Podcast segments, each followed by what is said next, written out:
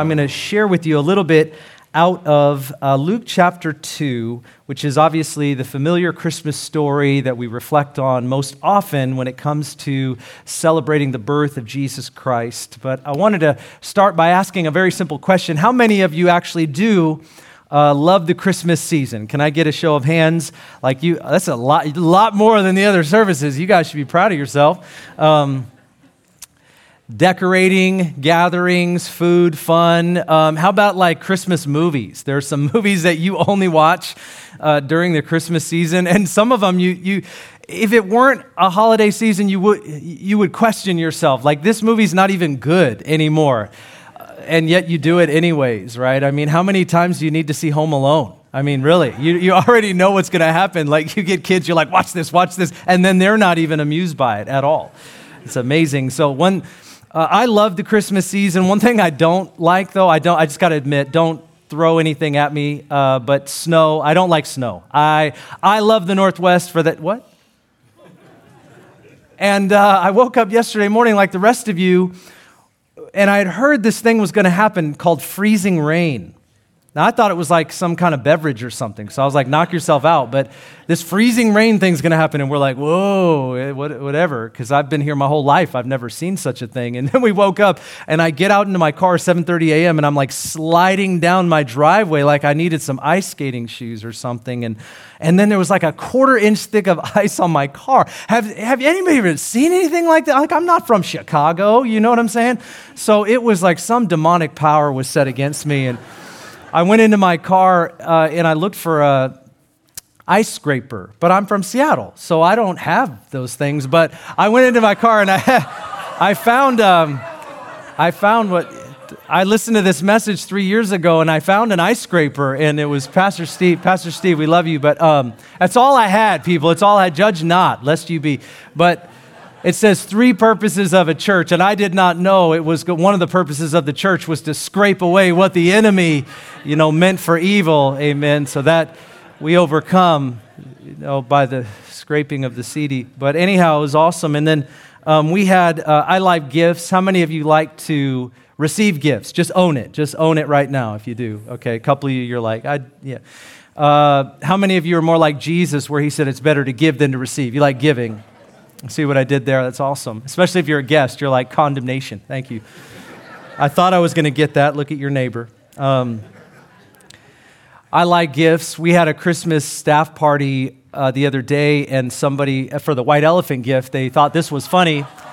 And in case you're not sure, you're not sure what that is. I didn't buy it. I, I didn't buy that. And, but they brought that to the white elephant gift exchange, and uh, actually, Jared's son, Samuel, he was Skip in the play he uh, has a picture, I think it's on some social media, I don't remember, but he has a picture of him uh, wearing those. So he's walking on Pastor Ben's face. Uh, so I didn't know quite how to feel about that, but uh, you know, um, in the midst of all this stuff that we do celebrate and, uh, and the things we enjoy in the Christmas season, here's why I like Christmas.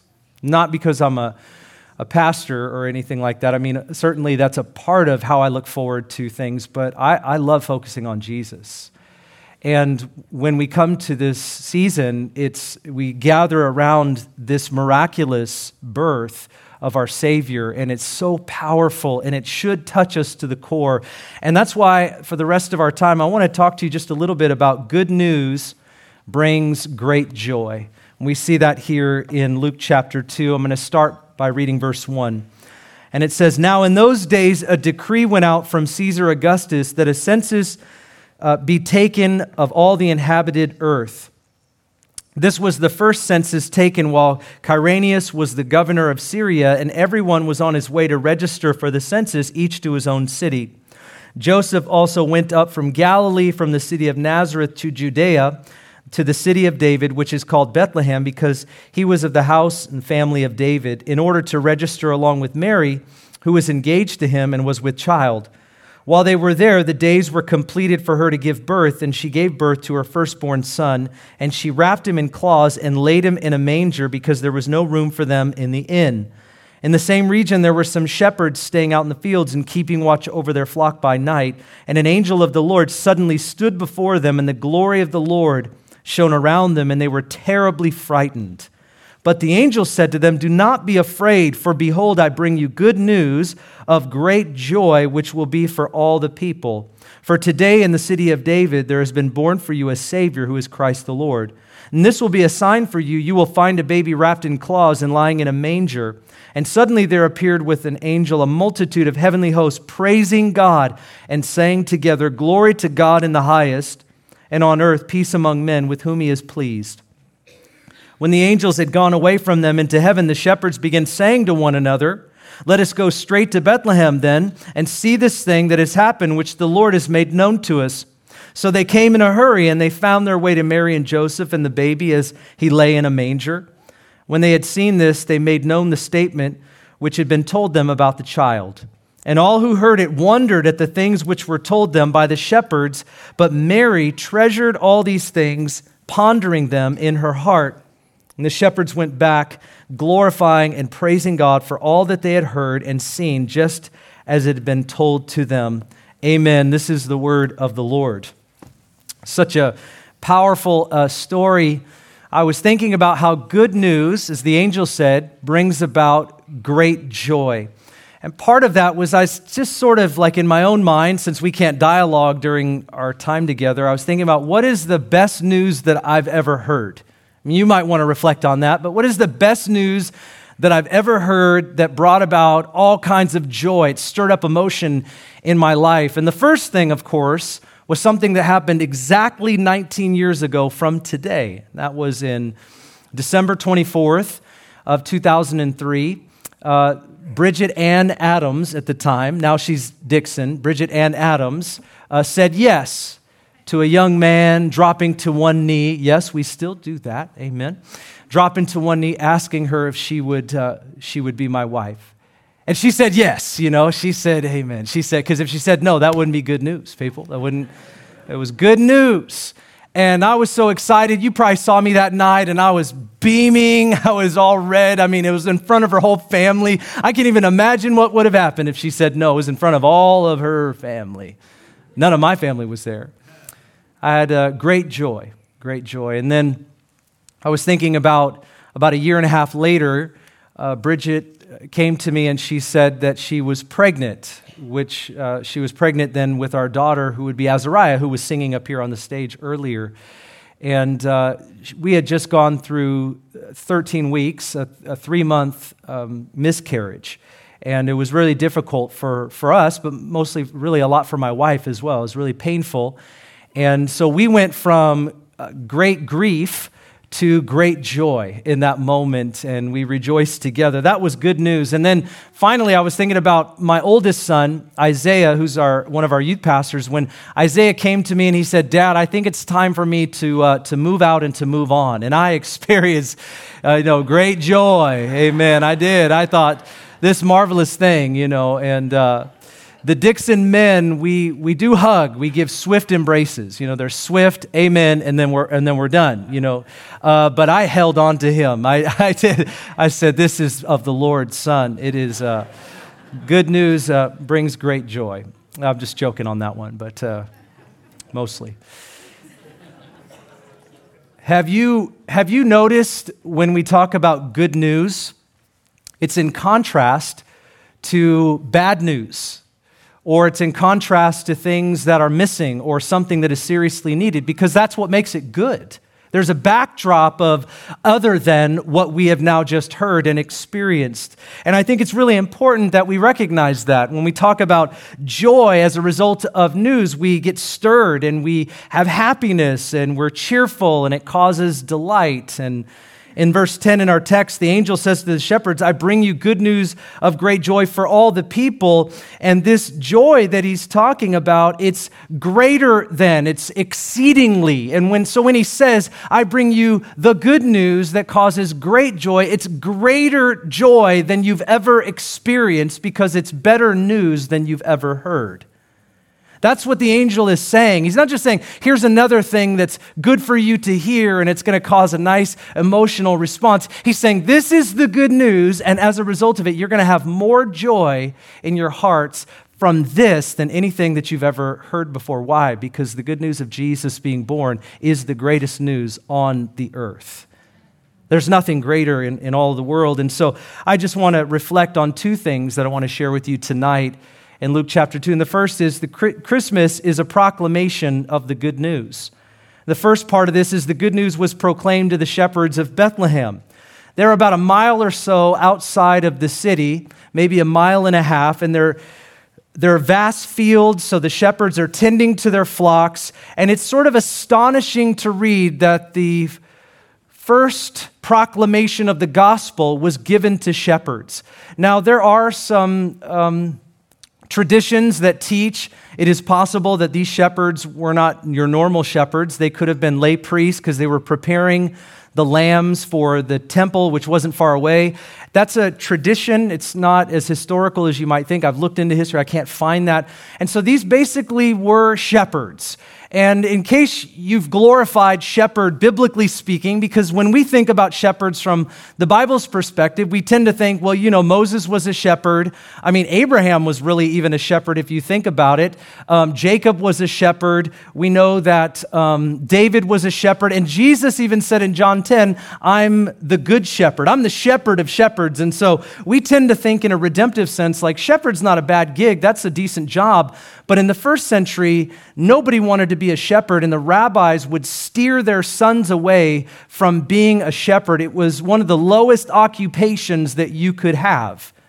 And so it's kind of staggering to imagine that an angel of the Lord shows up to the shepherds of Bethlehem who are tending to their flock and they receive the first proclamation of the gospel. And I think there's something powerful about that that we don't want to just skip over.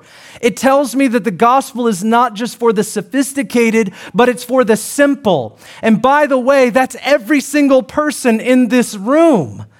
All it requires of us is to be a person that yields to the message of the gospel of Jesus Christ. And I appreciate that. You don't have to be somebody special. You don't have to be amazing. You don't have to be perfect. You just have to be someone that listens and is willing to surrender yourself. I like that. The second part of this good news is the good news was proclaimed by an angel of the Lord.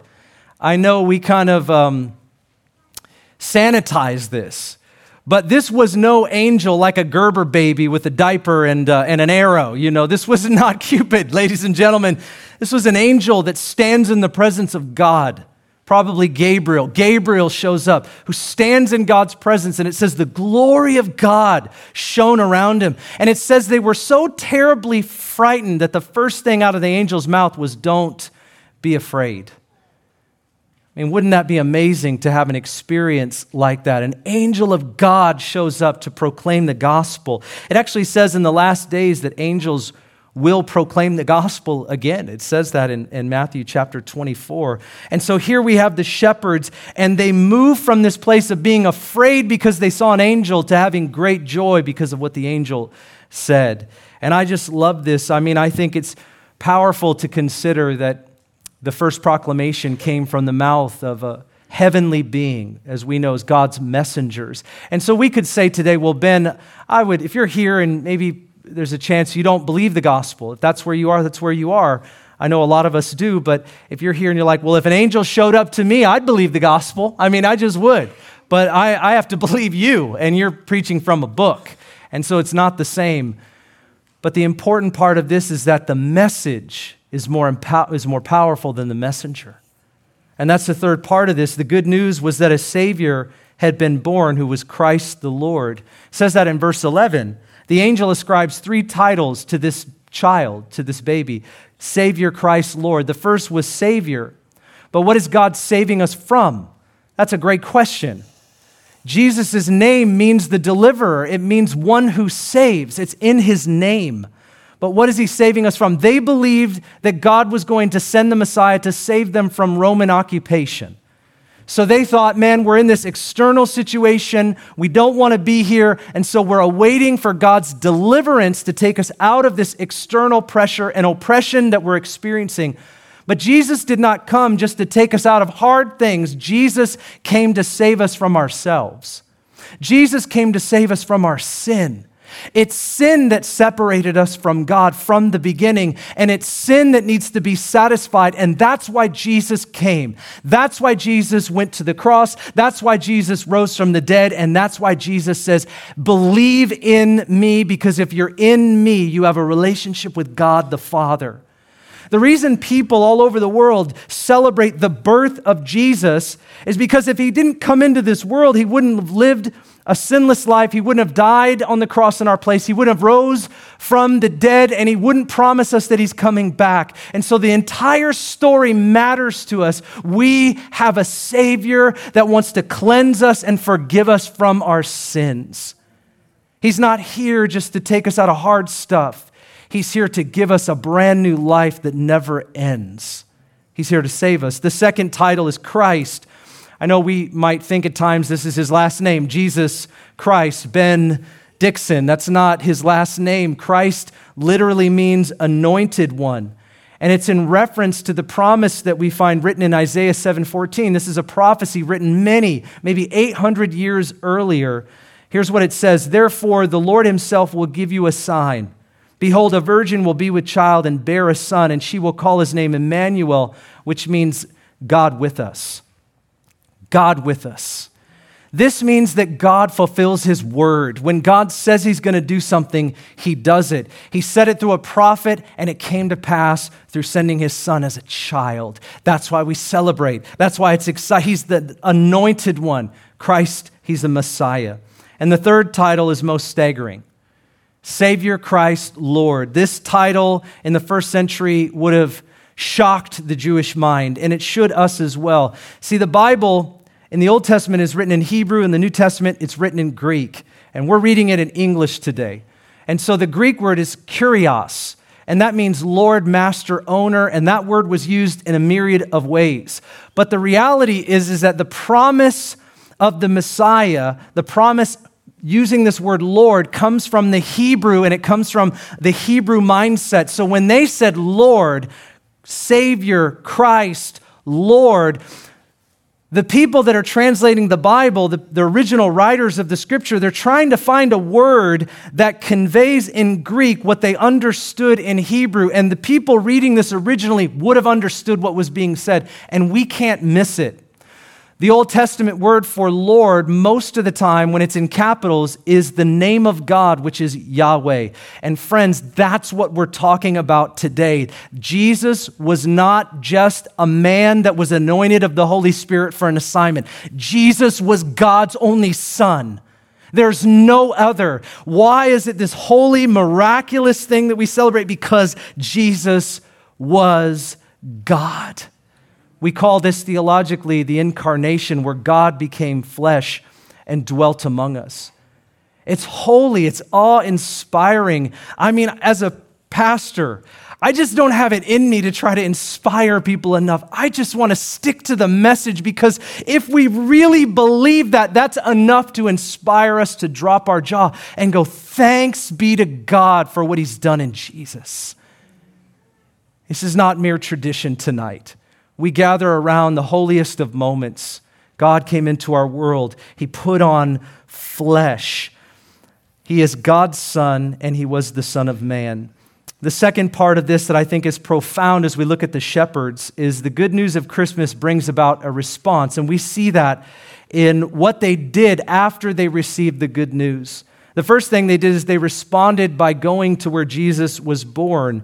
In verse 15 to 16, they basically just say, Hey, let's go see this sight that was just told to us. I just think that's a great idea, shepherds. That's a great idea.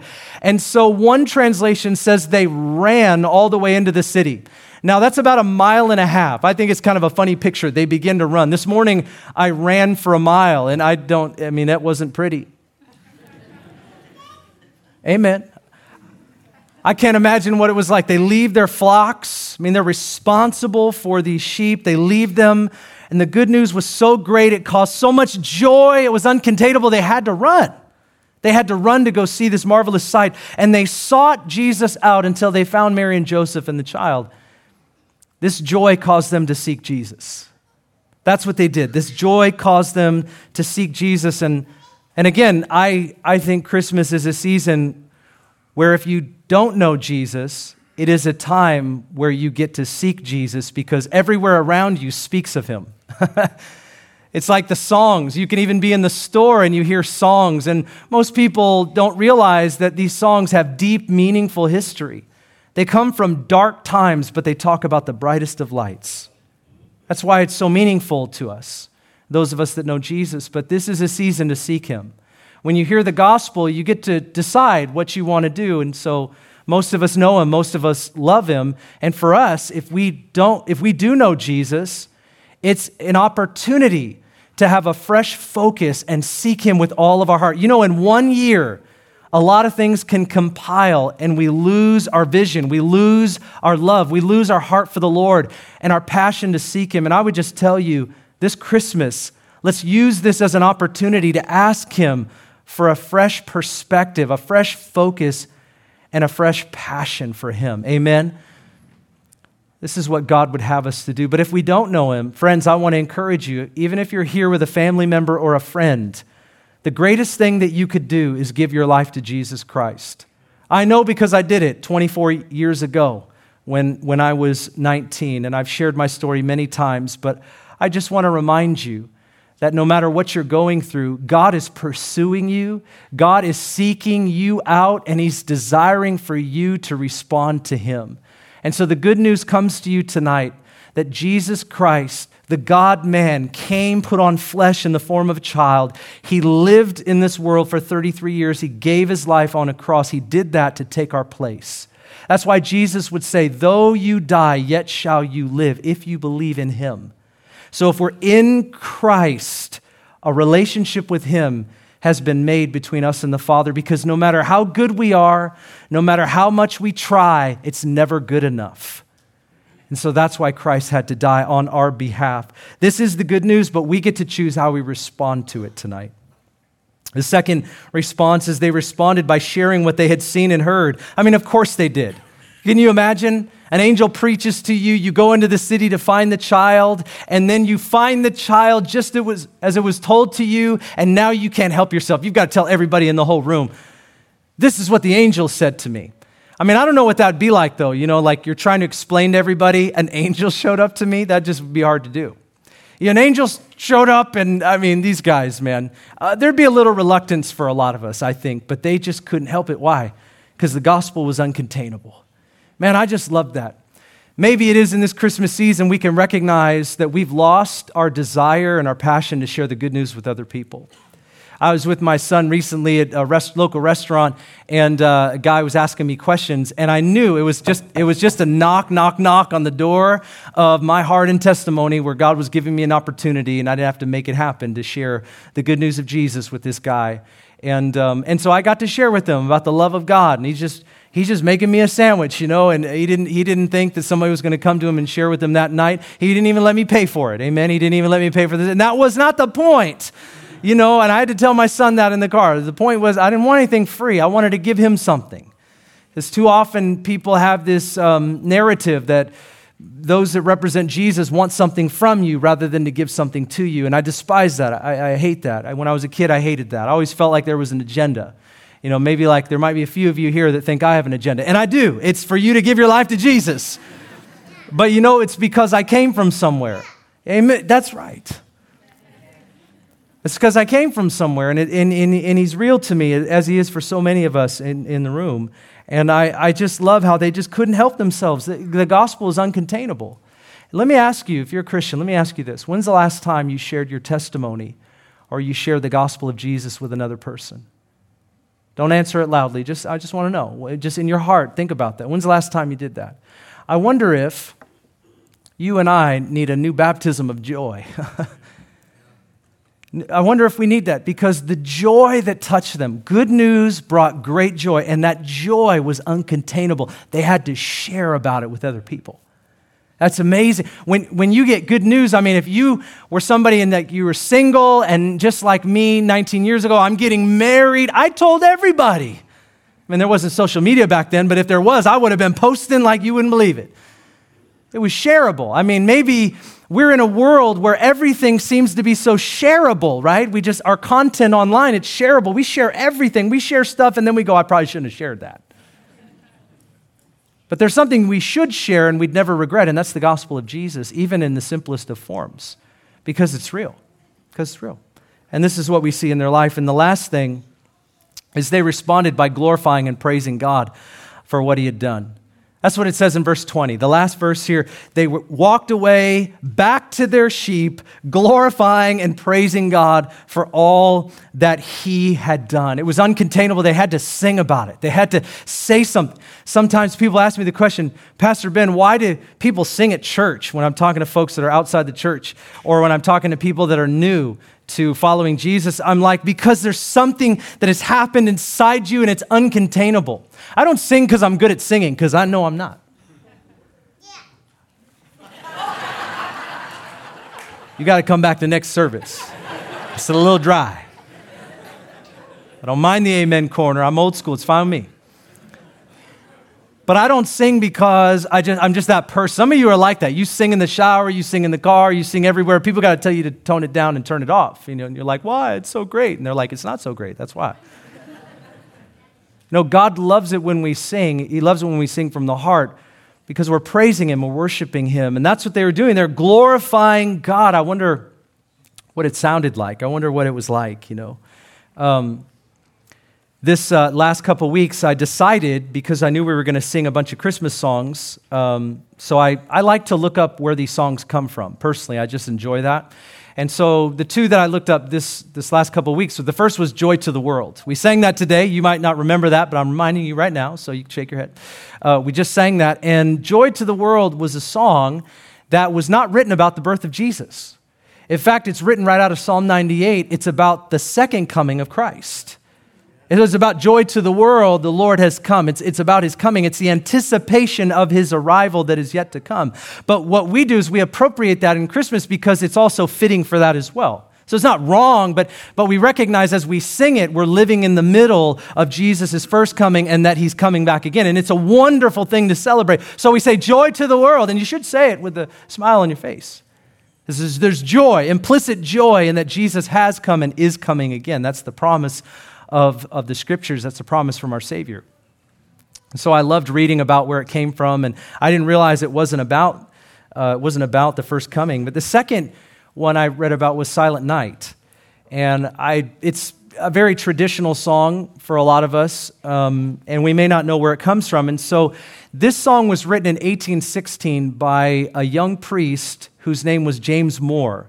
And he, uh, he, he wrote this really as poetry. He, he didn't write it as a song. He never meant to, to make it into what it is today. Now, today it's in 300 languages, and it's one of the most popular Christmas songs all across the world. Can you imagine in 1816, you write some poetry?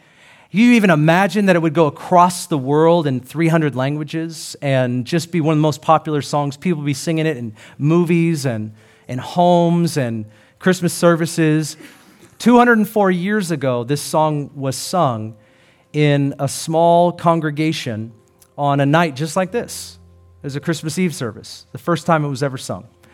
And the people that sang it were poor and marginalized and traumatized because he wrote it after the Napoleon Wars, you know, which was after the French Revolution and all that, devastated Austria. And that's where he was from. He was, he was Austrian. And so during that time, all they could imagine was famine and war and pain and poverty and difficulty. Everybody say darkness. That's what, the, that's what he felt. He felt darkness. And so at the end of those wars, he just wanted to point everybody back to Jesus. That's what he wanted. That even in the darkest of times, in the greatest evil that that they had ever known. And it seems like it's never going to end. Darkness is never going to end. It just constantly consumes us. Evil and wickedness and disappointment and pain and turmoil. He wrote about the birth of Christ, and it became a song that they sang over 200 years ago in a Christmas Eve service. And yeah, it caught on because the brightest of lights is always greater revealed in the darkest of times. And so for us, it means if we have darkness in our life, if we have pain and difficulty and turmoil and chaos, and it just hasn't ended, We go through things too. Maybe we don't compare to that. Maybe we haven't gone through stuff like that. But we can understand that as we sing about Jesus, what we're doing is we're pointing to something transcendent. We're saying that no matter what we go through, no matter what pain feels like for me, no matter what my darkness is like, no matter what is consuming my heart, my mind, my attitude right now, and it seems like I can't get over it, no matter what that is, if I point to Christ, there's something that's greater found in the good news of Jesus. And that he came to not just take us out of difficult circumstances, but to change us from the inside out and to tell us that there's more for us than what we see and feel in this life. There's more. Can I tell you tonight, there's more? There's a longing in every heart, even people that disagree with me, even people that say, man, this is a sham. There's a longing in their heart that's going to keep itching at you until you yield to it. You were made for eternity. I was made for eternity. Christmas reminds us that God permanently sealed our ability to be with Him forever. I love it. I love that. Amen? Jesus is the fullness of everything. So, for the last four weeks, we've been celebrating Advent, and we declare by lighting candles that Jesus is the fullness of all that we need, and He brings things like hope into our world, and He brings peace to our hearts, and joy, and love. And tonight I'm going to light the Christ candle here in just a minute. And if you would just stand as we close, I want you to look at this passage here. As I light the Christ candle, this is why. Jesus said, I have come as a light into the world so that everyone who believes in me will not remain in darkness. Do you believe that tonight? He is the light of the world. Thanks for listening. If you'd like more information about Northwest Church, go to our website, nwcfoursquare.org, or download our app in any of the app stores by searching Northwest Foursquare Church.